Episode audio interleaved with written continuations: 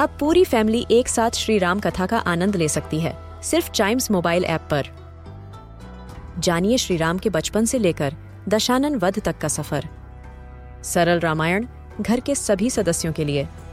आज ही डाउनलोड करें Chimes mobile app app, Apple या गूगल प्ले स्टोर से।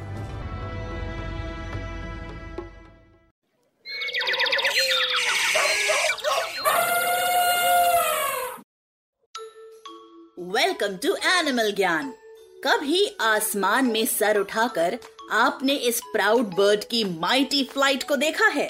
ऐसे जैसे इट ओन्स द स्काई हम बात कर रहे हैं इन बर्ड्स ऑफ़ प्रे ईगल्स की।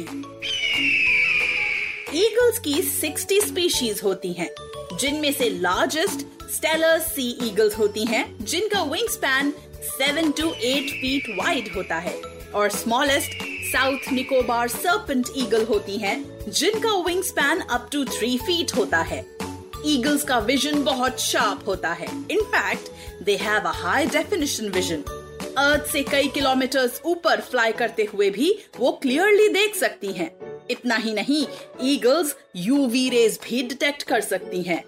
ईगल्स की बीक एज के साथ बेंड होती रहती है ईगल्स अपने क्लॉज में प्रे को झपट्टा मार के उड़ा ले जाती हैं। इनफैक्ट वो सिक्स टू सेवन के का वेट आसानी से लिफ्ट कर सकती हैं।